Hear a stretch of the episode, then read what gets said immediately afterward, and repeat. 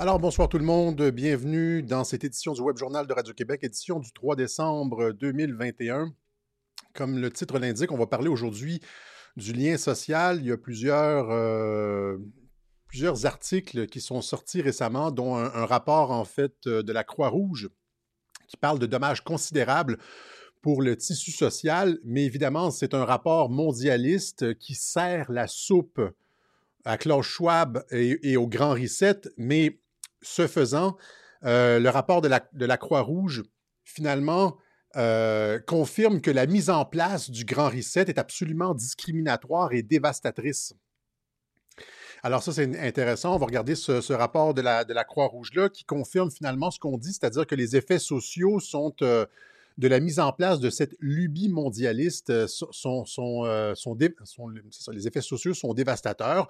On va parler aussi d'une étude de l'Université McGill qui confirme la position de Radio-Québec quand on vous disait que les médias euh, répandaient la peur afin de réduire le, le champ cognitif hein, et que les gens euh, euh, embarquent dans une, sorte de vision en tunnel et ne soient plus capables de réfléchir correctement eh bien, c'est confirmé par une étude de, l'Université McGill. Pourquoi est-ce qu'on veut faire en sorte que les gens aient une vision en tunnel et aient peur et ne réfléchissent plus correctement?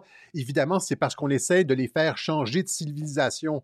On est en train de faire sauter littéralement à la dynamite tous les principes fondamentaux de la civilisation occidentale moderne liberté, égalité, etc., avec euh, l'obligation euh, vaccinale, le pass sanitaire, etc. Et on essaie de les faire passer dans un régime, hein, un système, une tyrannie technocratique où ils sont contrôlés avec un système de crédit social, etc. Donc, pour opérer ce changement de civilisation-là, on doit euh, réduire le quotient intellectuel collectif. Et c'est le travail des médias, ça, de réduire le quotient intellectuel euh, collectif, un peu comme quand on endort les animaux avant de les abattre. Vous comprenez? Euh, on les étourdit avant de les, euh, de les exécuter. Même chose avec les enfants. On a vu ces images où est-ce qu'on les, on occupe les enfants avec des jeux vidéo pendant qu'on leur fait la, la. Eh bien, c'est un petit peu la même chose avec la stratégie médiatique. On réduit le champ cognitif. On empêche les gens de réfléchir et de se rendre compte de ce qui se passe. Hein, le changement de civilisation euh, avec la peur euh, afin de faciliter la transition. Et c'est ce que cette étude de, euh, l'Université McGill confirme. Euh, cependant, on voit partout l'humanité qui se, qui se réveille de plus en plus. Je ne sais pas si vous avez le même sentiment que moi, partout sur les réseaux sociaux, il semble y avoir une, de plus en plus de prises de position dans les médias de la part de médecins, de la part de spécialistes, dont entre autres, euh, Martin Blachier en France, euh, qui depuis euh, quelques semaines opère une volte-face absolument spectaculaire sur la totalité des points centraux de cette pandémie-là. Je ne sais pas qu'est-ce qui, qui lui prend. C'est un, petit peu l'équivalent du docteur Votre Bon Cœur hein, ici au Québec, c'est-à-dire un apparatchik du système vendu à la pandémie et à la peur, hein, qui, qui tout d'un coup fait volte-face. Donc, on avait vu, on avait montré dans les web journaux ça sa volte-face sur le pass sanitaire. Il disait que le pass sanitaire, ne, le, pass vaccinal ne servait à rien puisque les vaccinés, il le confirmait avant tout le monde, les vaccinés transmettent le virus et euh, euh, je veux dire, finalement, le, le pass, comme le disait l'OMS aussi, le pass n'est pas une garantie de rien et donc il faut le laisser tomber. Euh, et de toute façon, on sait que les objectifs du pass ne sont que politiques. Il n'y a aucune, logique médicale, sanitaire au pass, puisque les vaccinés transmettent le virus. Euh, c'est seulement politique, c'est afin de soumettre les gens, c'est politico-psychologique, c'est pour soumettre les gens, euh, se débarrasser du groupe témoin hein, et euh, faire en sorte qu'à partir du moment, je l'ai déjà dit, à partir du moment où est-ce qu'on se soumet une première fois, on a envie, on embarque dans le train, on, a été brisé psychologiquement et on se soumet par la suite à, répétition aux, autres doses, sauf que ça ne fonctionne plus. Euh, les gens sont réticents à la troisième dose parce qu'on leur a vendu ce vaccin comme un vaccin immunisant. C'est-à-dire deux doses et après on a la liberté. Or, c'est pas ça qui s'est passé. Là, maintenant, ce qu'on nous dit, c'est euh, comme dit le président de Pfizer et Moderna, ils disent c'est euh, des rappels aux six mois ou une dose par année. C'est, euh, et euh, en Angleterre aussi, il y a Boris Johnson, qui, je pense que c'est son ministre de la Justice, qui a dit c'est possiblement aux trois mois. Alors les gens maintenant ont, mis les freins voit, voit l'arnaque et c'est plus du tout, on n'est plus du tout sur le même terrain, sur le même champ de bataille conceptuel. Alors, Martin Blachier, qui, je veux dire, récemment a fait sa volte-face et remet en cause pratiquement toute la stratégie sanitaire et dit qu'on va devoir vivre avec comme la grippe. La grippe, il y a des morts. Finalement, il répète, Martin Blachier est arrivé à la position de Radio-Québec. Pouvez-vous imaginer la volte-face? Hein? On ne verra pas ça au Québec parce qu'au Québec, les médias sont contrôlés. C'est littéralement un culte. Hein? Je l'avais ici, il y avait une image euh, que j'aurais dû mettre à l'écran. C'est celui-là ici. Je pense que c'est ça. Le culte covidien. Au Québec, il y a littéralement un culte de la COVID, ce qui n'est pas le cas en France. En France, il y a des débats sur les plateaux, etc. Certains des, euh, des, on pourrait dire, des exégètes de la COVID font des, font des volte-face. Ici, ce n'est pas le cas. C'est la pensée unique. C'est vraiment, vraiment un culte. C'est vraiment un culte. Euh, aucune dissension n'est tolérée. Hmm? Alors, euh, voilà, donc, et, finalement aussi, c'est ça, le, variant Omicron qui ne fait plus, peur à personne. Hein, c'est même, euh, même, TVA Nouvelle qui l'admet. Nez qui coule et mal de tête, ça pourrait bien être le variant Omicron. Oui, c'est ça, le variant Omicron qui ne, qui ne, fait, qui ne fait plus peur à, personne, hormis peut-être le 20-30% de la population qui a été. Euh, qu'on a rendu hypochondriaque. Hein. Les hypochondriaques, il y en avait quoi? 3% de la population avant la, la, pandémie de COVID. Et à travers des stratégies d'ingénierie sociale, à travers euh, les médias, on a réussi à, augmenter le 3% de la population hypochondriaque à peut-être 20% Et donc, il y aura toujours un 20% de crackpots qui vont euh, s'énerver dans l'ascenseur si vous êtes trop pédeux, si vous n'avez pas de masque, etc. Euh, les dommages sont euh, considérables hein, à, la société, au tissu social, on pourrait dire, mais le rapport de la Croix-Rouge ne, couvre pas ça. On va en parler un peu plus tard. Et là, le président sud-africain qui finalement euh, dit que les mesures, les mesures de le, fait de fermer les frontières, d'isoler les gens, même s'ils sont vaccinés, etc. Euh, comprenez, c'est eux, eux, les prisonniers. Hein, euh, finalement, ils sont obligés de se faire isoler. Mais président sud-africain dit ça n'a aucun rapport avec la science. Ça n'a aucun rapport avec la science. Variant Omicron, le président sud-africain détruit les scientifiques. Ces restrictions sont contraires à la science. Alors, pourquoi pour un nez qui coule, on a séquencé le variant, on sait de quoi il a l'air. C'est un nez qui coule, il n'y a pas eu de cas graves, il, ne mène pas à des hospitalisations, il y a eu quelques cas de fièvre. La plupart des cas, c'est un nez qui coule et. OK? Et donc, on voit maintenant hein, que les mesures sanitaires n'ont rien à voir avec la dangerosité du virus et ça va s'accélérer avec le temps. Alors, il dit euh, pourquoi on ferme les frontières? On n'avait pas fermé les frontières avec le, variant indien, hein, renommé variant Delta.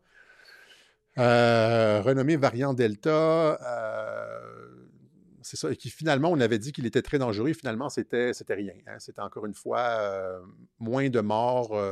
l'épidémie est en fin de course. Alors, qu'est-ce qu'ils vont dire finalement? Qu'est-ce qu'ils vont dire? Ils vont, éventuellement, tout le monde va se ranger à la position de Radio-Québec. Martin Blachier, le premier. Allons-y avec le clip, euh, puisqu'on y est. là. Il remet en cause toute la stratégie vaccinale. Et ça, c'est l'expert. Hein. C'est celui, celui, qui était le plus alarmiste avec euh, Karine Lacombe sur les plateaux français. Hein. On déconfine trop tôt. Ça va mener à une hausse des, euh, des cas quand on déconfine. C'était l'alarmiste. C'était le docteur Vadeboncoeur de, des plateaux français. Et maintenant, volte-face complète. Juste un mot de la fin.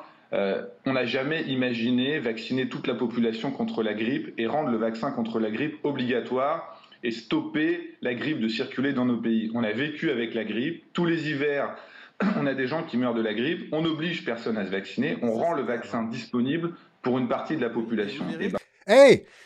C'est exactement ce qu'on disait à Radio-Québec l'année dernière. C'est exactement ce qu'on disait l'année dernière. Avec un an de retard, Blachier. Pas besoin d'avoir des diplômes universitaires, là en médecine pour lire des rapports médicaux puis voir les chiffres de la santé publique. C'est la grippe, c'est comme la grippe. On rend disponible le vaccin et c'est terminé. Ça, c'est quelque chose de raisonnable et c'est probablement vers... La position de Radio-Québec était donc raisonnable l'année dernière qu'on devra aller, si jamais on a des variants qui échappent en permanence à l'immunité vaccinale et à l'immunité naturelle, puisque le scénario actuel ne pourra pas être prolongé dans le temps. Et je pense que l'opinion est en train de se rallier effectivement à ce changement stratégique. C'est ce que j'avais dit. L'opinion publique est en train de changer. OK? C'est ça qui est intéressant. Quand je vous disais qu'on est en train de se réveiller, ben c'est ça, c'est l'opinion publique est en train de changer. Il y a eu une évolution. Je ne parle pas du 20-30% de crackpot hypochondriaque, mais dans, le, dans, les indépendants, dans les indécis, dans le, ce qu'on appelle le, le, marais, les gens voient bien que c'est possible. Et, l'alarmisme des médias devient de plus en plus, euh, de plus, en plus évident. Voilà. Alors, euh, ça, c'était Blachier. Maintenant, rapport de la Croix-Rouge euh, qui est sorti. Quand on a vu le titre, hein, euh, on a vu le titre du rapport, donc au bord du précipice, les conséquences socio-économiques de la pandémie, et là, on, remarque les nouvelles qui sont genre la pandémie a endommagé le tissu social, bien on dit ah ben oui c'est ça, ça fait encore une fois, ça fait un an qu'on le dit à Radio Québec que la pandémie endommage le tissu social. Mais qu'est-ce qui s'est passé? C'est que les, gouvernements ont refusé de voir les conséquences sociales de leurs actes. Rappelez-vous, c'était quoi? C'était le, le, euh, la stratégie du zéro cas. si on veut éviter, je l'avais dit ça aussi l'année dernière, si on veut éviter tous les morts de la route, plus personne ne conduirait. Ou on réduirait les, les, les limites de vitesse à 20-30 km/h, ça serait complètement ridicule. Et il euh, n'y a, personne dans, toutes les civilisations, on accepte un certain degré de risque et le destin. OK? Mais là, ce qu'on a fait avec la COVID, c'est on a dit zéro mort, zéro, zéro cas, etc. Et on va faire tout ce qui est nécessaire pour produire zéro cas. Hein? On a vu ce que ça a donné comme résultat en Australie, en Nouvelle-Zélande. c'est une destruction sociale. C'est une destruction sociale. Et c'est ça que le rapport de la Croix-Rouge finalement confirme. On a, dit que c'est ça qui allait se produire, c'est ça que le rapport de la Croix-Rouge confirme.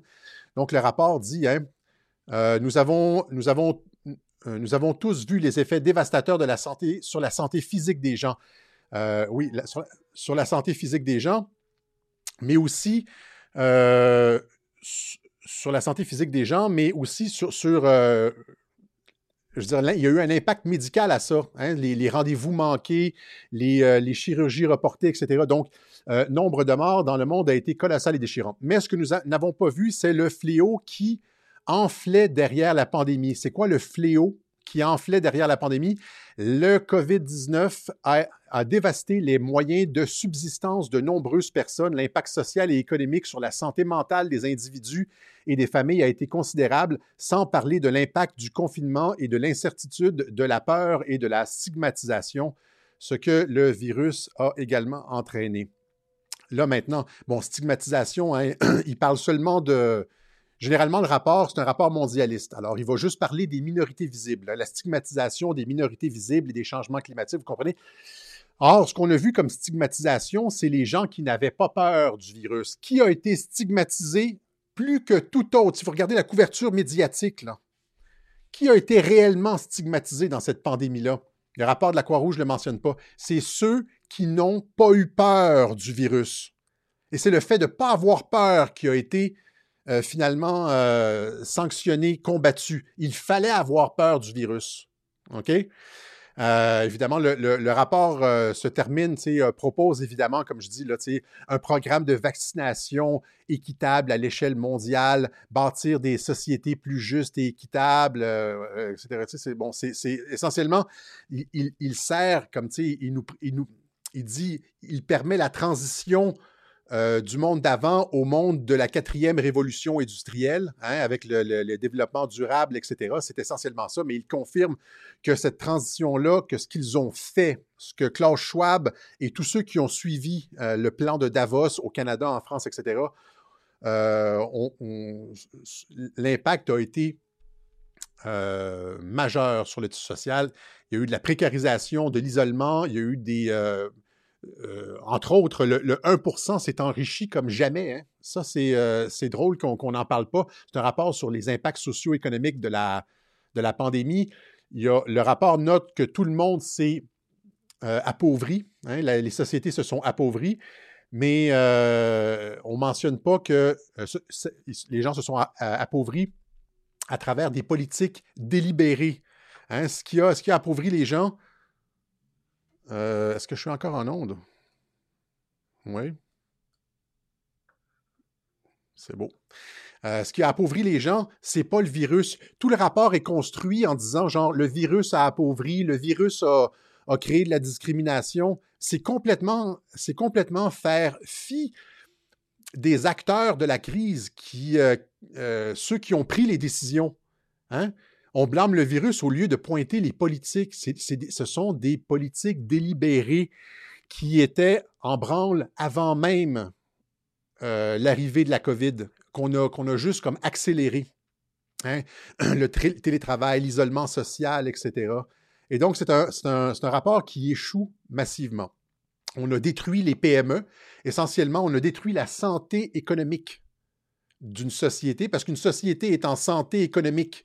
Hein, il, y a, de la santé économique dans une société quand il y a beaucoup de PME. Quand, quand, quand il y a comme un 1 de, de très, très riches, puis un 99% de très, très pauvres. C'est pas une société équitable, c'est pas une société, euh, comprenez, saine économiquement. Qu'est-ce qui est sain, c'est quand il y a une grosse classe moyenne avec beaucoup de PME. Or, cette pandémie-là a détruit les PME au profit des gros groupes comme Amazon, Walmart, Costco, etc. On a détruit, on a ciblé les entreprises familiales. Ça, ça a créé de la discrimination socio-économique. Ça a endommagé le tissu social. Hein? les PME, c'est ça qui, garde le. C'est comme, euh, les racines des arbres. Vous comprenez, quand on coupe les arbres euh, sur le bord d'une rivière, ben, hein, la, boue s'accumule, il y a des débordements de, rivières, etc. Mais ce qui garde le tissu social bien, euh, bien ficelé, ce sont les PME. On peut avoir des gros groupes, et, mais, mais, ça prend beaucoup de PME pour tenir ça, tenir le tissu social ensemble. Or, c'est ça qu'on a détruit. On l'a détruit au profit des gros groupes parce que les gros groupes sont facilement contrôlables, sont à bord du grand reset. Hein. C'est des, patrons, c'est privé. On n'a pas besoin de gérer un million de petites PME, c'est quelques gros, euh, quelques gros groupes, hein, des patrons mondialistes et euh, finalement le reste de la population devient soumise, je l'ai déjà expliqué, aux politiques gouvernementales. Donc le, rapport passe euh, complètement à côté de tout ça et aussi oublie aussi de mentionner le rôle des médias et le fait que finalement, euh, en plus des conséquences socio-économiques, c'est le tissu social, c'est le lien social qui a été détruit. Euh, ce, à quoi la pandémie s'est attaquée, c'est le lien social. Donc, euh, lien social, la notion de lien social signifie en sociologie française l'ensemble des appartenances, des affiliations, des relations qui unissent les gens ou les groupes sociaux entre eux. Le lien social représente la force qui lie entre eux les membres d'une communauté sociale, d'une association, d'un milieu social. Cette force peut varier dans le temps et dans l'espace, c'est-à-dire que le lien social peut se retrouver plus ou moins fort selon, selon le contexte et la situation dans laquelle se situe le phénomène étudié. Lorsque le lien social devient faible, de faible intensité ou de piètre qualité, certains chercheurs et courants politiques aborde la problématique, le problème sous l'angle de la crise, sous l'angle de la crise du lien social. Et ça, on en a parlé à Radio-Québec, de la crise du lien social. Euh, notamment à travers le rôle des médias. On l'a dit, euh, les gens commencent à le comprendre maintenant, beaucoup, beaucoup, je vois ça, que les gens commencent à comprendre le rôle, euh, c'est en train de faire tâche d'eux, le rôle des médias dans la, les politiques de division de la population. Ils nous veulent, ils nous veulent, ils ne veulent pas qu'on réfléchisse, ils nous veulent isoler, ils nous veulent en télétravail, ils ne veulent pas qu'on se réunisse à Noël pour parler des incohérences de la politique gouvernementale.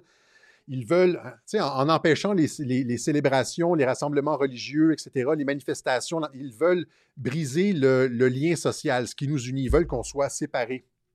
Hein. Et regardez juste en termes de rôle des médias, regardez un petit florilège que j'ai trouvé sur Twitter ici. Ça, c'est les Québécois. Hein? Les antivax sont des dangers publics. Pauvre infirmier antivax, bouhouhou, la victoire des coucous. Discuter avec un antivax, une perte de temps. Euh, euh, les non-vaccinés épuisent les médecins. Normalisation inquiétante de la folie, etc., etc. Donc, euh, vaccination obligatoire, surtout ne pas reculer. Euh, les antivax font peur. Vous les avez tous vus. On, en a vu donc le, rôle des médias, surtout au Québec, les médias de Québécois. Sur les plateaux français, il y a beaucoup de personnes qui sont intervenues en disant qu'on devait suspendre, on devait carrément euh, détruire les principes fondateurs de la civilisation occidentale, suspendre les droits des antivax. Euh, c'est pas les antivax, hein, c'est les gens qui, veulent conserver leur libre choix. Et donc suspendre les, droits de ces gens-là. Et là, maintenant, ça n'a pas fonctionné. Hein, et là, on dit on va forcer la, vaccination. Alors, donc, les fondements de la société occidentale, hein, en parlant de fondements de la société occidentale, parlons du contrat social, un livre d'Émile Durkheim, pas Émile Durkheim, de Rousseau, voilà, j'ai eu un blanc, un livre de Jean-Jacques Rousseau qui est une des, euh, une des pierres angulaires de la théorie moderne euh, de l'État, du lien social. Donc, dans Du contrat social, Rousseau soutient la thèse selon laquelle une, une organisation sociale juste repose sur un pacte garantissant l'égalité et la liberté entre tous les citoyens. C'est ça le contrat social. C'était le contrat social, c'est ce qui nous a fait passer de l'ancien régime monarchique au, régime de la société moderne. On s'est dit, tous les citoyens vont être égaux et libres. Ils seront capables de penser par eux-mêmes et de prendre les décisions qui, euh, les affectent. Or, on est en train de foutre en l'air ces principes-là et je vous fais entendre un intervenant très intéressant que j'ai vu justement qui s'appelle euh, Mathieu Slama, hein, euh, enseignant au CELSA, qui est intervenu récemment dans une chronique dans le journal Figaro, Mathieu Slama, l'obligation vaccinale contredit profondément les principes républicains. Hein, euh, un peu euh, sur la base de, ce que, ce que, Rousseau disait. Je vous montre un, premier clip de lui où il parle justement de ça. Euh, si je peux faire juste une remarque avant juste de... Je pense qu'un des problèmes de cette crise, c'est que on, parle beaucoup de science, on parle beaucoup d'efficacité, euh, d'utilité, euh, et on parle des Français comme une population. Donc depuis le début de cette crise, euh, il faut gérer cette population. Donc cette population, on l'en fait. Gérer cette population. Ça va beaucoup plus loin que ça, Mathieu Slama, c'est de l'ingénierie sociale. Depuis que, les sciences, depuis que les sciences sociales ont développé des techniques de contrôle de la population à travers, oui, la propagande, mais des stratégies de, contrôle de population par la peur dont on va parler, euh, on est capable, avec euh, euh, la science, la science cognitive, etc., de l'ingénierie sociale, de contrôler les populations. C'est pas, pas qu'on gère juste la population, c'est que ça va beaucoup plus loin de ça. On, manipule psychologiquement la population et ça, on en a parlé dans des la littérature utopique comme 1984. Euh, avec des contrôles policiers euh, absolument partout, permanents. Et on a accepté ça, ce qui est euh, quelque chose qui, dans un pays démocratique, est inacceptable normalement. Donc on a accepté ça. Ensuite, on a déconfiné cette population. On l'a reconfinée. Ensuite, on a mis des couvre-feux. on a mis des masques obligatoires à l'extérieur. Bref, on a atteint à peu près à tous les principes fondateurs de notre République et, de notre démocratie. Hein, on a atteint à tous les principes fondateurs, pas juste de la République française, mais de la plupart des démocraties occidentales au Québec, ailleurs. Rappelez-vous, au Québec, tous les rapports qu'on a cités à Radio-Québec euh, sur la, Commission des droits de la personne et de la jeunesse, la Commission euh, d'éthique dans le, secteur de la santé, etc., tous étaient hésitants euh, sur le, passeport vaccinal. Or, le gouvernement a fait fi de tout ça et il est allé de l'avant quand même. Les gouvernements font fi de tous les piliers démocratiques dans nos sociétés. Et euh, finalement, on a mis en place un pass sanitaire qui donne à certains, euh, certaines catégories de population des droits que d'autres n'ont pas. Une catégorie, celle qui est vaccinée. Voilà. Et en fait, on a oublié que les Français, c'est pas une population, c'est des citoyens. Et que euh, dans une république, des citoyens, ils ont des droits. Et ils ont des droits qui sont inaliénables. C'est-à-dire que c'est peut-être la, grande trouvaille et le, le, grand génie de la République française de 89 c'est ça, je pense, la, grande, rupture avec l'Ancien Régime, c'est de dire les citoyens ont des droits qui sont inaliénables, c'est-à-dire qu'on ne touche pas à ces droits. Aux États-Unis, c'est ça. Donc, en France, on dit ils ont des droits inaliénables. Ce qu'on voit, c'est que le gouvernement est capable de supprimer les droits euh, inaliénables de la population. Aux États-Unis, ces droits-là ont été enchâssés dans la Constitution en disant, en les, en les euh, nommant God-given rights, my God-given rights. Donc, le, droit à la liberté euh, m'est octroyé euh, par Dieu, essentiellement. C'est-à-dire qu'il c'est une façon de dire qu'il ne dépend d'aucun homme et aucun homme ne peut suspendre mon droit à la liberté.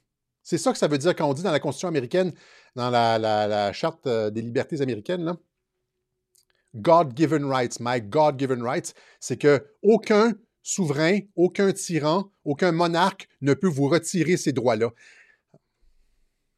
Dire une chose aussi, ça veut dire que la liberté, qui est, je rappelle, la première des valeurs de la République, ce n'est pas quelque chose qu'on accorde en fonction. Ce n'est pas quelque chose que le pouvoir accorde. Ce n'est pas quelque chose qu'on accorde en fonction du comportement. C'est quelque chose qu'un citoyen a par nature, qui est quelque chose qui est consubstantiel à son statut de citoyenneté. Et je crois que donc déjà c'est ça qu'il faut dire, c'est qu'on vit une révolution politique qui, je pense, on a, du mal à, à cerner encore la portée. Et moi-même, j'avoue, être encore euh, un peu sonné par tout ça. Et je ne sais pas du tout. On est en train de vivre une révolution politique. À Radio-Québec, on a formulé ça de façon différente. Rappelez-vous comment on l'a, formulé, euh, cette révolution politique à Radio-Québec? On a dit, on est en train de vivre un changement de civilisation. Et vous voyez comment les gens commencent à le voir de plus en plus. Hein. Les gens commencent à, ça, devient de plus en plus évident ce qui se passe. Hein. On est en train de passer de, de, la démocratie libérale, comme on pourrait dire, euh, au, système de gestion technocratique des populations, à la technocratie. Ça fait, ça fait quatre ans qu'on en parle à Radio-Québec de la technocratie. OK? Mais pas juste ça. Là, on, parle, euh, on parle de l'institutionnalisation de la discrimination en créant deux classes de citoyens. Ça s'était pratiquement jamais fait. Euh, ben, aux États-Unis, il y avait eu la ségrégation, là, ça c'est vrai, et on en a parlé. On dit que ça, ce qu'on est en train de vivre ressemble à ça. Mais, et, là, nos opposants souvent nous disent ah, euh, ouais, euh, c'est pas vraiment euh, de la, de, la, discrimination ou de la ségrégation. Ça n'a rien à voir à ce qui se passait aux États-Unis ou durant la Deuxième Guerre mondiale, parce que vous avez le choix. Hein? Ce n'est pas fondé sur la race ou sur la religion, parce que vous avez le choix. Et, qu'est-ce qu'on a dit? encore une fois, on a, à Radio-Québec, on avait expliqué que c'était, je ne sais pas, vous vous rappelez les, les web journaux, tout ça commence à, à prendre forme. Là. On avait expliqué que c'était encore pire le fait que ce soit sur le choix, en fonction du choix et non pas en fonction de quelque chose qu'on ne peut pas choisir. Parce qu'à partir du moment où est-ce que euh, on discrimine en fonction d'un choix, on peut, faire en sorte que ça s'applique à tout. Hein? On peut, si tu ne participes pas à l'idéologie du parti, on avait dit il y a à peu près deux mois, trois mois, si tu n'es pas d'accord avec l'idéologie du parti, tu perds tes droits. Si tu n'es pas d'accord avec les changements climatiques, tu perds tes droits. Et donc, c'est une façon de, contrôler la population, ça. En plus des, stratégies de la peur, c'est une façon de contrôler la population. Retirer des droits si tu n'es pas d'accord avec le discours officiel. Ça, encore une fois, c'est un autre pilier de la démocratie, de la, civilisation occidentale moderne qui vient de sauter, là. Et euh, ce, professeur, Mathieu Slama, finalement, nous a rejoint encore une fois là-dessus et il tient un propos extrêmement pertinent devant euh, le reptilien c'est une blague, je ne devrais, même pas faire de blague, mais l'ignoble euh, professeur euh, Laurent Alexandre, je ne me rappelle plus son nom. Je vous montre le clip. Euh, ce que je veux dire simplement, c'est qu'on n'est pas dans des petites mesures liberticides. Vous avez dit des, mesures euh, bon, euh, qui sont embêtantes. On n'est pas du tout dans ce Vous avez dit quelques mesures liberticides, je suppose que c'est on, est on est vraiment dans une révolution politique. Et ça, c'est vraiment quelque chose sur lequel... Pensez-vous qu'il y a une normalisation de ces atteintes C'est plus que ça. On, est vraiment dans une révolution politique. Le confinement est une révolution politique au sens où c'est un État policier qui se met en place de manière systématique avec une surveillance généralisée de la population. Voilà, donc un État policier c'est une révolution politique qui est en train de mettre en place un État policier avec une surveillance généralisée de la population, avec toutes les, ce qu'on appelle, ce que Klaus Schwab appelle variables, l'identité numérique, etc. Il, est carrément euh, euh, euh, dans le mille, en plein dans le mille, Mathieu Slama. et des gens qui sont enfermés chez eux, que l'État enferme chez eux, de force, de manière totalement arbitraire. ça, c'est quelque chose qui, pour moi, dans, un pays démocratique, est une chose qui est irréparable le, confinement. La deuxième chose que je veux dire, c'est le pass sanitaire. Euh, encore une fois, on, joue un peu les, les, euh, comment dire, les, euh, les, apprentis sorciers avec cette mesure qui Regardez-moi cette belle tête de vainqueur. Hein? c'est encore une fois. Hein, c'est, ça, ça, ressemble à un gecko. Hein? Ou un dragon de Komodo. Je déconne. Allez, on continue. Désolé. À à euh, comment dire euh, donner des droits euh, à certains et les enlever à des autres pour amener certains à un comportement. Le problème de cette mesure, c'est une mesure qui potentiellement peut s'appliquer à tout. C'est-à-dire que demain, on pourra avoir un pass climatique, un pass sur la délinquance, un pass sur, euh, je sais pas moi, sur tout, tout un tas de, sujets, même sur la consommation. on pourra avoir des passes ou quoi que ce soit, j'en sais rien. Passe de carbone, et c'est ça que je dis, à partir du moment où est-ce qu'on instaure une discrimination sur la base d'une opinion, ça s'applique à n'importe quoi et on peut vous forcer à faire n'importe quoi pour vous faire rentrer dans le narratif officiel. Et en fait, on, met en place quelque chose qui, qui détruit dans l'intérieur notre modèle démocratique.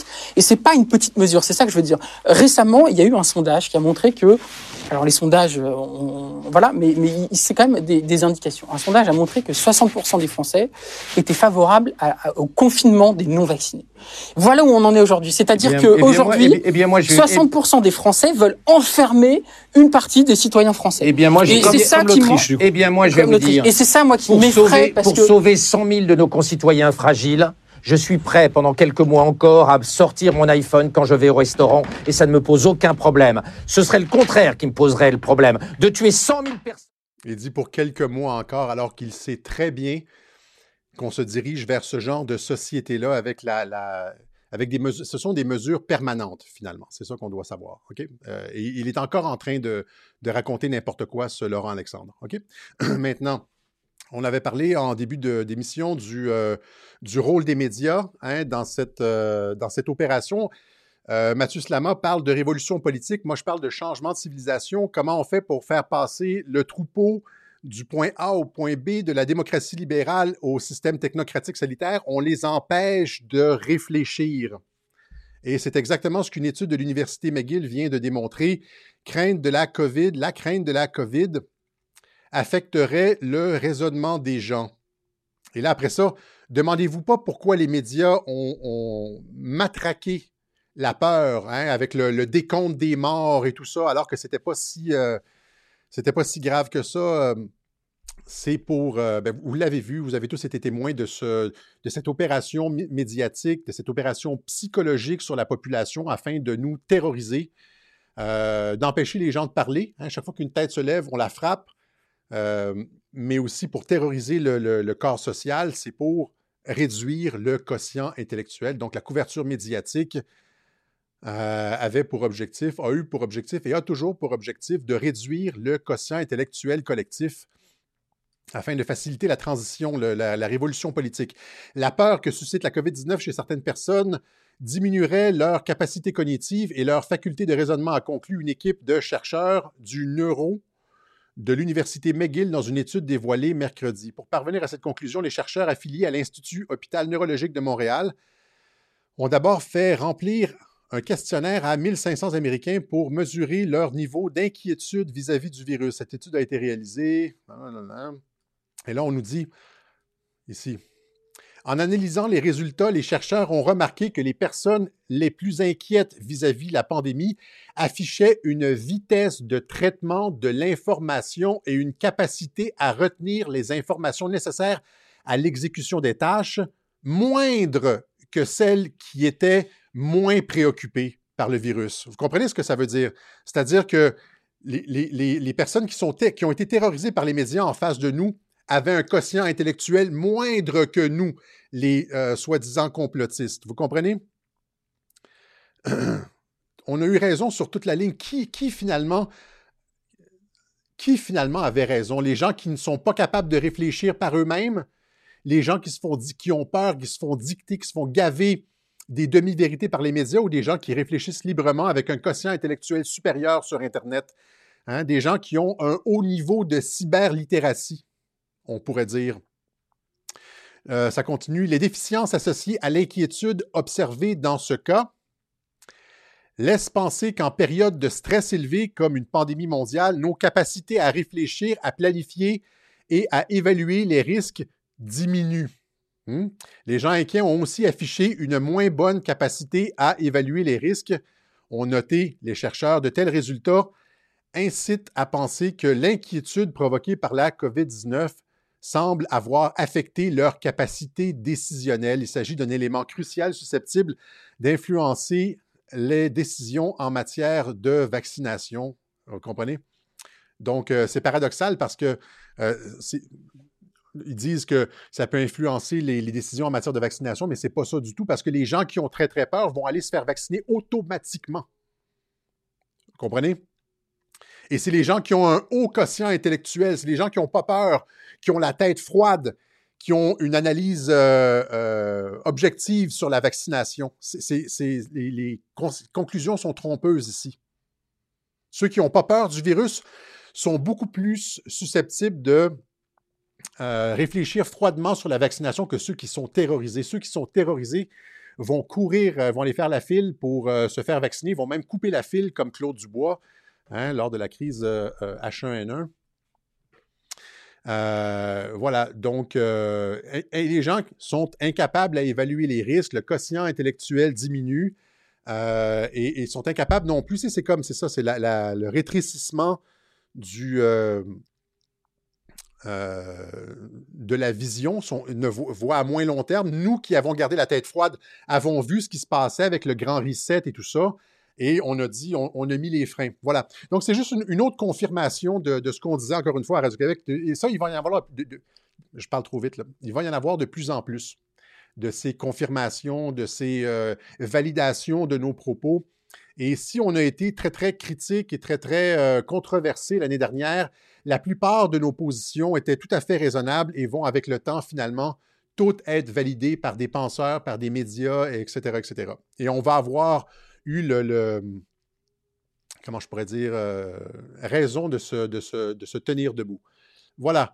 Alors, euh, il y a une, dernière vidéo que je vais vous montrer sur le lien social. Ça fait longtemps que je la vois, euh, que je la vois circuler. J'ai jamais un moment où l'inclure, la, mais là, on parle du lien social cette fois-ci. Il s'agit de la vidéo du professeur, d'un professeur étudie, que j'ai étudié au doctorat, Mafé Soli, qui parle justement de, du lien social et, du nous qui, dit justement que les gens qui veulent imposer le masque sont, euh, sont dans l'individualisme euh, de, des années 80, 90, 2000. La, la, société libérale euh, de l'individualisme, des droits individuels, etc. Cette, obligation du masque est le reflet de ça. Cette volonté d'imposer le masque aux autres, de voir tout le monde isolé à cause du virus, c'est la consécration de cette société individualisme et d'atomisation euh, du corps social. Moi, c'était le thème de ma, thèse de doctorat en, sémiologie. Euh, c'était, euh, j'étudiais tout ce qui était une cause de dissolution du lien social. OK?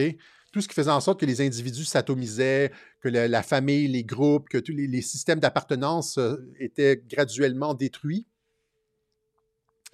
euh, au profit du seul individu, l'individu roi.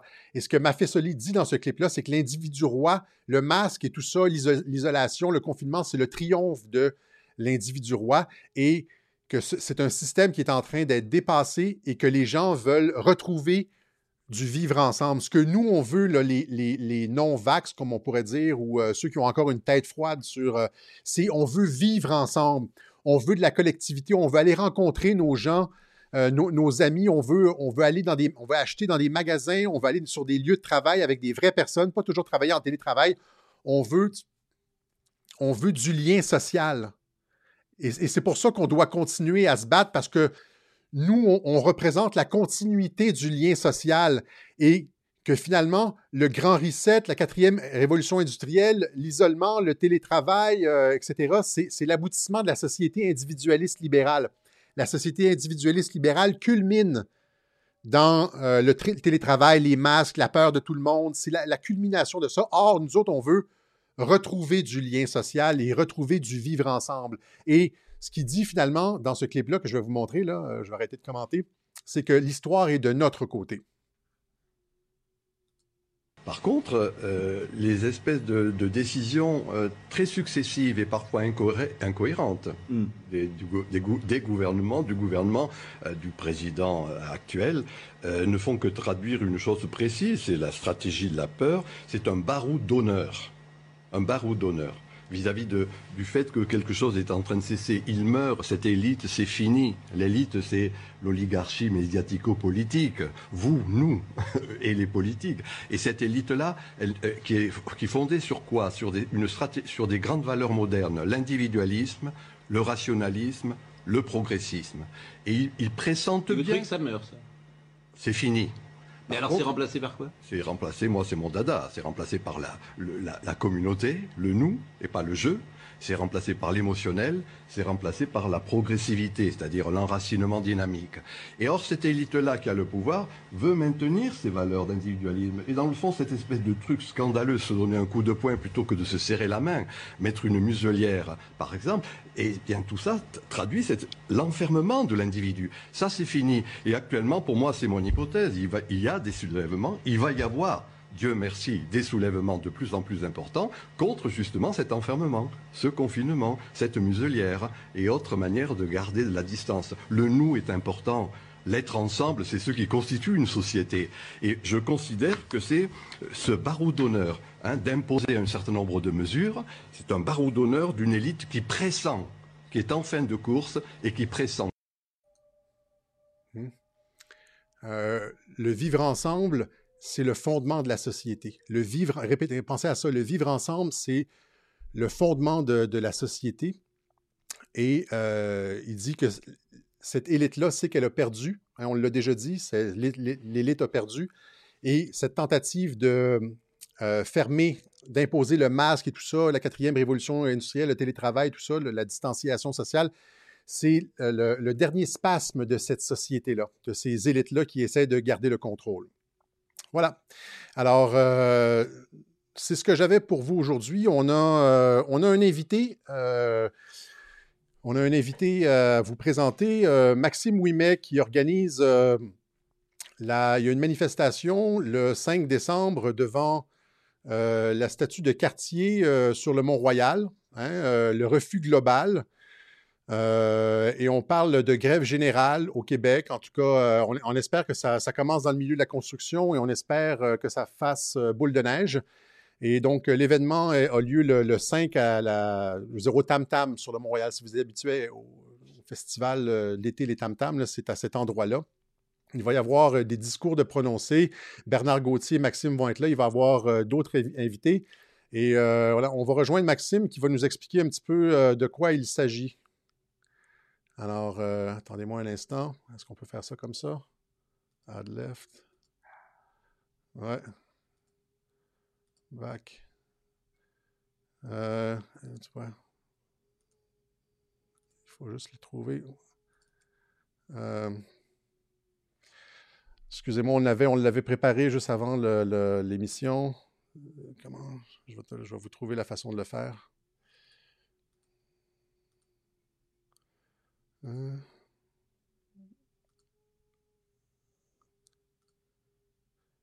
Voilà. Maxime, est-ce que tu peux reculer un petit peu ta caméra? Voilà. Est-ce que tu nous entends, Maxime? Oui, oui, je vais reculer moi-même. Voilà. Alors, Moi, je t'entends super bien. Super. Qu'est-ce qui se passe le 5, Maxime?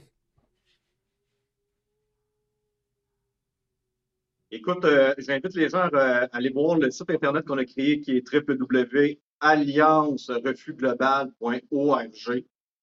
Le, pour ceux que, puis euh, Alexis, un gros merci de faire partie, euh, que tu me donnes une place à Radio-Québec. Euh, tu m'as aidé dans l'événement du refus global que j'ai créé le 15 octobre passé à Québec. Ce coup-là, c'est refus global 2.0. On a fait un code blanc à Québec. À Québec, la dernière fois, c'est le code rouge avec Bernard Gauthier dans le domaine ouvrier. Donc, c'est dimanche 5 décembre à 13 h au monument Georges-Étienne à Cartier qu'on se rassemble. L'événement en soi, là, je, l'ai dit depuis plusieurs, à plusieurs reprises, je ne suis pas quelqu'un qui veut faire des manifestations. Écoute, le scandale, tu le sais comme moi à quel point c'est énorme. Donc, c'est pas avec des manifestations qu'on va gagner ce combat-là. Et euh, depuis la dernière année, j'ai pensé que peut-être le système judiciaire du Québec à un moment donné, les tribunaux nous donneraient raison parce que les preuves, on en a euh, des quantités industrielles sur la fraude et qu'est-ce qui se passe. Et finalement, ben, on, perd du revers de la main euh, encore et encore. Donc, on est rendu à l'étape euh, qu'il faut stepper la game un peu. Et avec Bernard Gauthier, moi, tu le sais, euh, j'ai été 12 ans dans la police. J'essaie de réveiller mes confrères depuis, ça fait déjà un an que je les interpelle en les suppliant d'arrêter de respecter les décrets que M. Legault nous impose, de cesser de donner des amendes extrêmement salées à la population pour des histoires de port de masque, leur efficacité est nullement, mais nullement prouvée, sachant que ça passe au travail. Euh, je les ai avertis de ne pas rentrer l'année passée dans des parties de Noël. Tu, tu, euh, finalement, tu as une stratégie de résistance civile. C'est ça, ça comme ça Radio-Québec, c'est une stratégie de résistance pour, euh, civile. le fun. Exactement. Donc, la résistance civile, c'est que je demande, on, sait qu'au Québec, on est riche de ressources dans le Nord. Bernard Gauthier vient du Nord, donc je me suis allié avec lui et on interpelle tous les domaines ouvriers, donc surtout le secteur des mines, forestiers, les débardeurs, les camionneurs. À partir du 5 décembre, qu'est-ce qu'on fait à Montréal? C'est le call to action qu'on fait dans le fond, fait qu'on va déclencher la grève générale et limitée mais c'est surtout ciblé à tous ces gens-là de tomber en moyen de pression, en grève, à partir de lundi, tant et aussi longtemps que le gouvernement du Québec ne nous invite pas à une table de négociation et qui cesse immédiatement l'état d'urgence qu'on sait qui n'est pas justifié depuis belle lurette, qui mette un terme euh, immédiatement au code QR. Donc, on sait que faire jamais des mines ou le forestier dans le Nord pendant on, parle de grève illimitée, là, mais si on est capable de faire ça pendant un, deux ou trois jours, c'est pas un gros sacrifice, c'est pas une grosse perte, ça paye. C'est des millions puis des millions qui sont jamais en haut. C'est sûr et certain que le téléphone du gouvernement va signer. Il faut que les gens embarquent, que ce soit les doubles doses, les non dosés. Il faut que tu viennes protéger ton collègue qui passe sa job parce que bientôt, c'est toi qui vas perdre ton emploi. C'est le lien social, il faut qu'on se tienne. Il faut qu'on se tienne. C'est un effort. Il faut qu'on se tienne c'est un effort collectif. Ça fait peur au monde parce qu'on parle de grève illimitée. Mais Alexis, on jamme ça pendant deux, trois jours, puis c'est fini. C'est trop de millions qu'on va perdre. Donc, c'est l'appel qu'on fait à tous les travailleurs, tous les gens qui nous disent, moi, je, suis tout seul dans mon emploi, qu'est-ce que je peux faire? Le site, notre email qu'on a action à commercial cmoc.ca, on demande aux gens de nous envoyer les listes de numéros de téléphone, des fax de toute votre organisation. Donc, si vous travaillez pour une ville, le gouvernement, un syndicat ou une grosse compagnie, envoyez-nous à notre email cette liste de fax-là et également, si vous avez accès au intranet, euh, des courriels de tous les employés de votre organisation, envoyez-nous ça à action Nous, on va se charger de propager l'information que les mainstream ne donnent pas. Donc, en plus de faire une campagne puissante sur les réseaux sociaux avec tous les influenceurs qu'on a, on va aller attaquer directement à la source. On va envoyer ça à vos boss, gestionnaires, collègues, euh, délégués syndicaux, les informations qui sont cachées sur les risques. Où, est-ce qu'on envoie ça? redonne l'adresse. Donc, si les gens, les gens travaillent à des endroits, dans des villes, dans des syndicats, etc., il faut envoyer les, informations contact à quelle adresse? Le action au singulier A commercial somq.ca. OK. On va le mettre dans les commentaires. De toute façon, on va, mettre on va mettre le, lien dans les commentaires en dessous de la vidéo. Il y a quelqu'un qui dit, Daniel, ici, dit deux, trois jours, ça va servir à rien. Donc, est-ce que c'est deux, trois jours ou c'est une grève illimitée? C'est illimité. C'est illimité. Mais moi, j'ai un de mes amis qui travaillait dans, dans les mines, électricien, puis une machine qui jamme pendant 8 heures, c'est des millions de perdus. Donc, c'est vraiment le secteur ouvrier qu'on cherche, les forestiers, les miniers, euh, les débardeurs.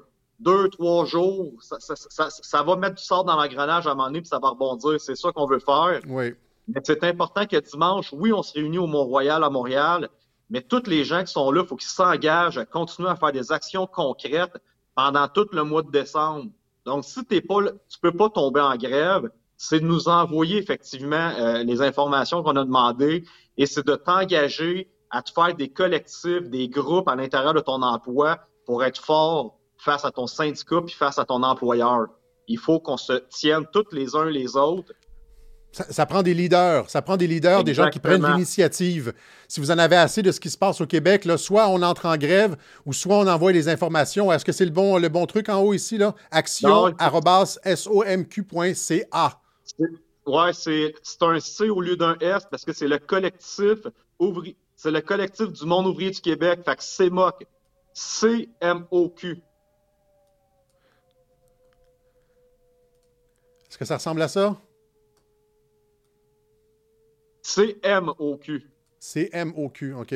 On va, ouais, CMOC. CMOC.ca. Action CMOC.ca. C'est le fun, je peux changer les commentaires des gens. Donc, effectivement, euh, Alexis, dimanche, on a effectivement Bernard Gauthier qui descend, un grand syndicaliste. Il fait 11 heures de route. Il est en, il est en chemin présentement de descendre à Montréal.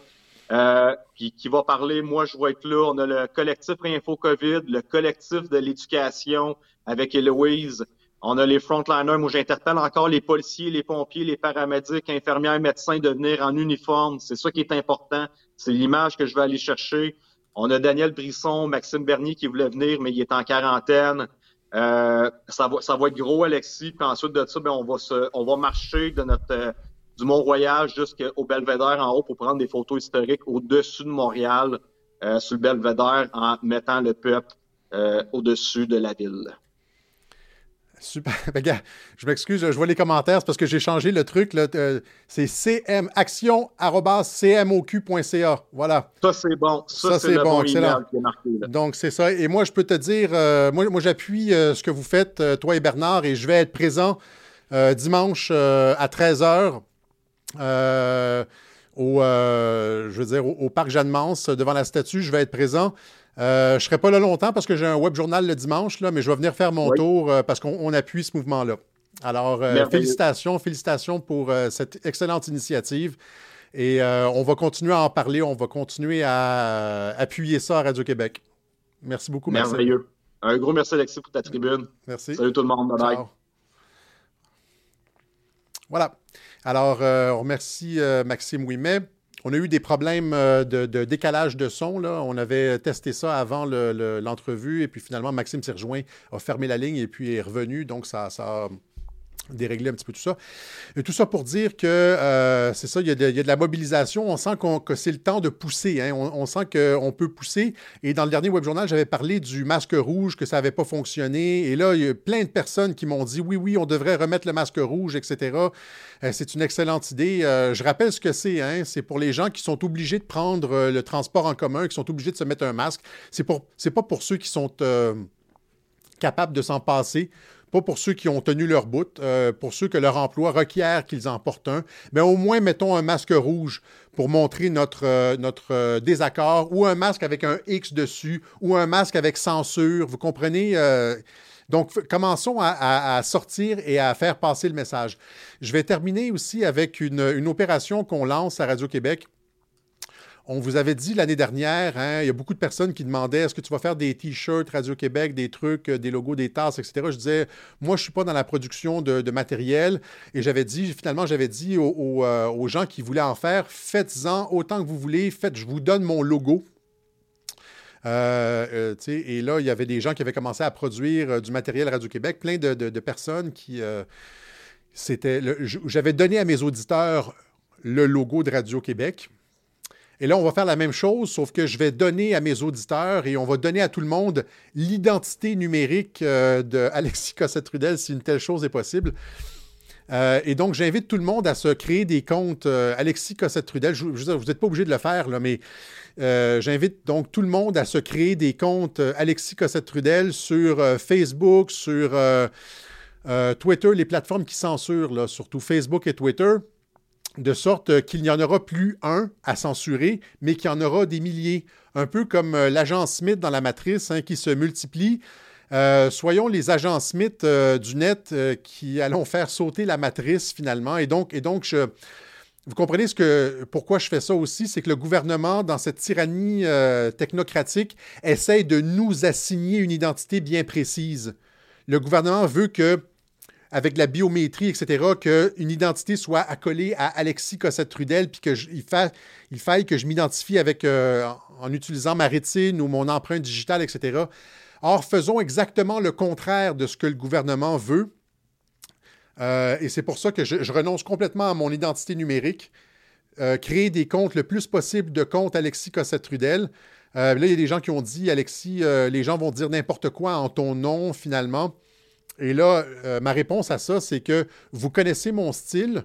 Vous, vous, savez pertinemment bien que je suis, euh, je suis un peu narquois, mais toujours, euh, j'utilise toujours des arguments structurés.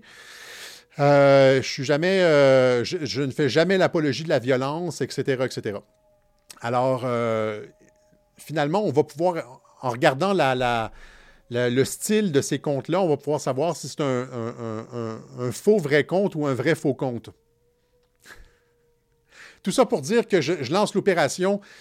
Je donne mon identité numérique à tout le monde. Comme j'ai donné le logo de Radio-Québec, euh, créez-vous des comptes Alexis Cossette-Trudel, puis allez poster des vidéos, allez publier des vidéos dans les commentaires euh, d'artistes, de politiciens, sous, les... Euh, hein, dans les médias, les médias ont... dans les commentaires, sous les articles médiatiques. Finalement, si, si on est partout à la fois, ils ne pourront pas nous arrêter. Ils ne sauront pas lequel est le bon.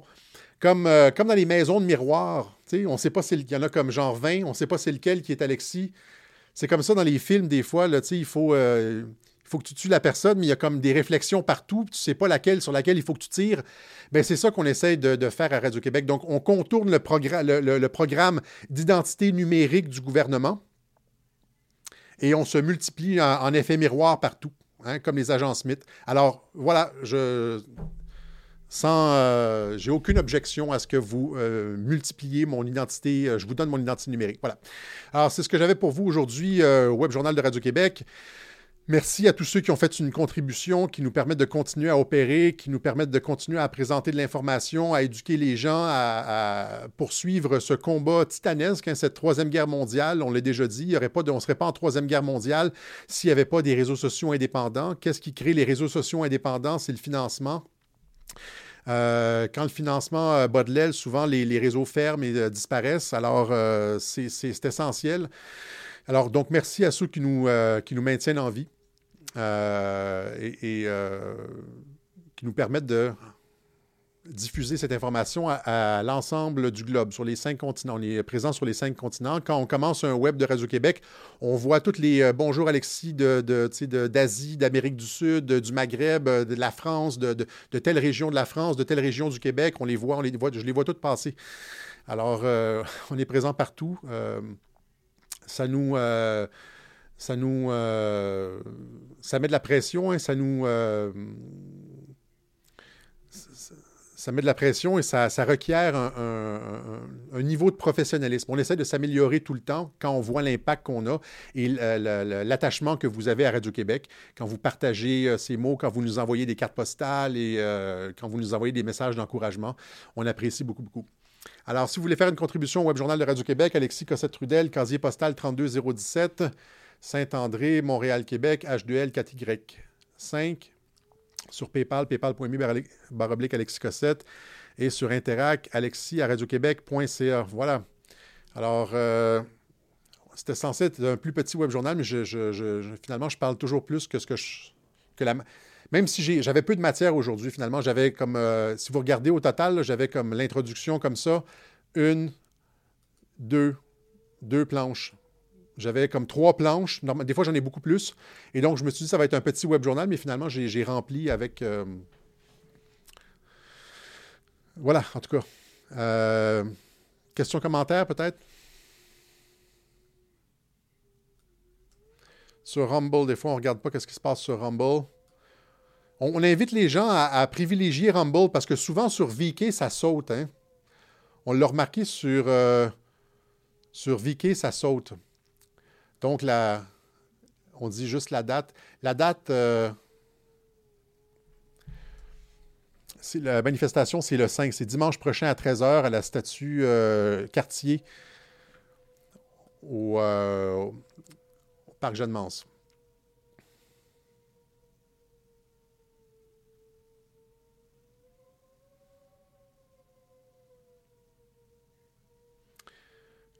Ici, il y a du graphène dans les vaccins chinois et russes?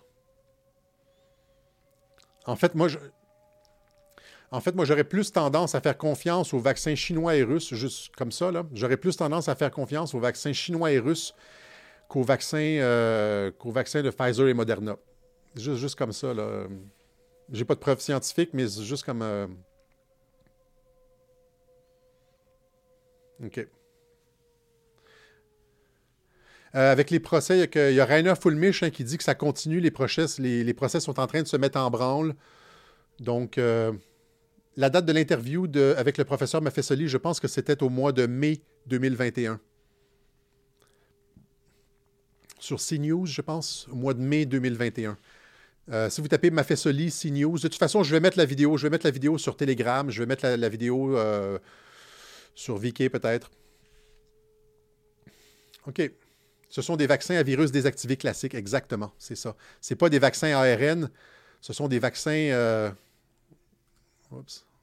ce sont des vaccins à virus désactivé classiques, voilà. Oui, il y a du vent chez nous, vous l'entendez? Ah, c'est ça, euh, on est, euh, dans une tour et donc le vent souffle très fort. Ça, nous a empêché de dormir hier soir. Il soufflait tellement le vent avec la fenêtre qui branlait. On n'a pas eu une bonne nuit. Je me suis dit, est-ce que je fais un web journal? Je suis vraiment fatigué. Puis finalement, il fallait qu'il fallait parler du truc avec Maxime dimanche prochain, manifestation à laquelle je vais participer. Euh, voilà. OK, alors on se donne, euh, donne rendez-vous euh, ce dimanche pour une autre édition du Web Journal de Radio-Québec. Salut tout le monde!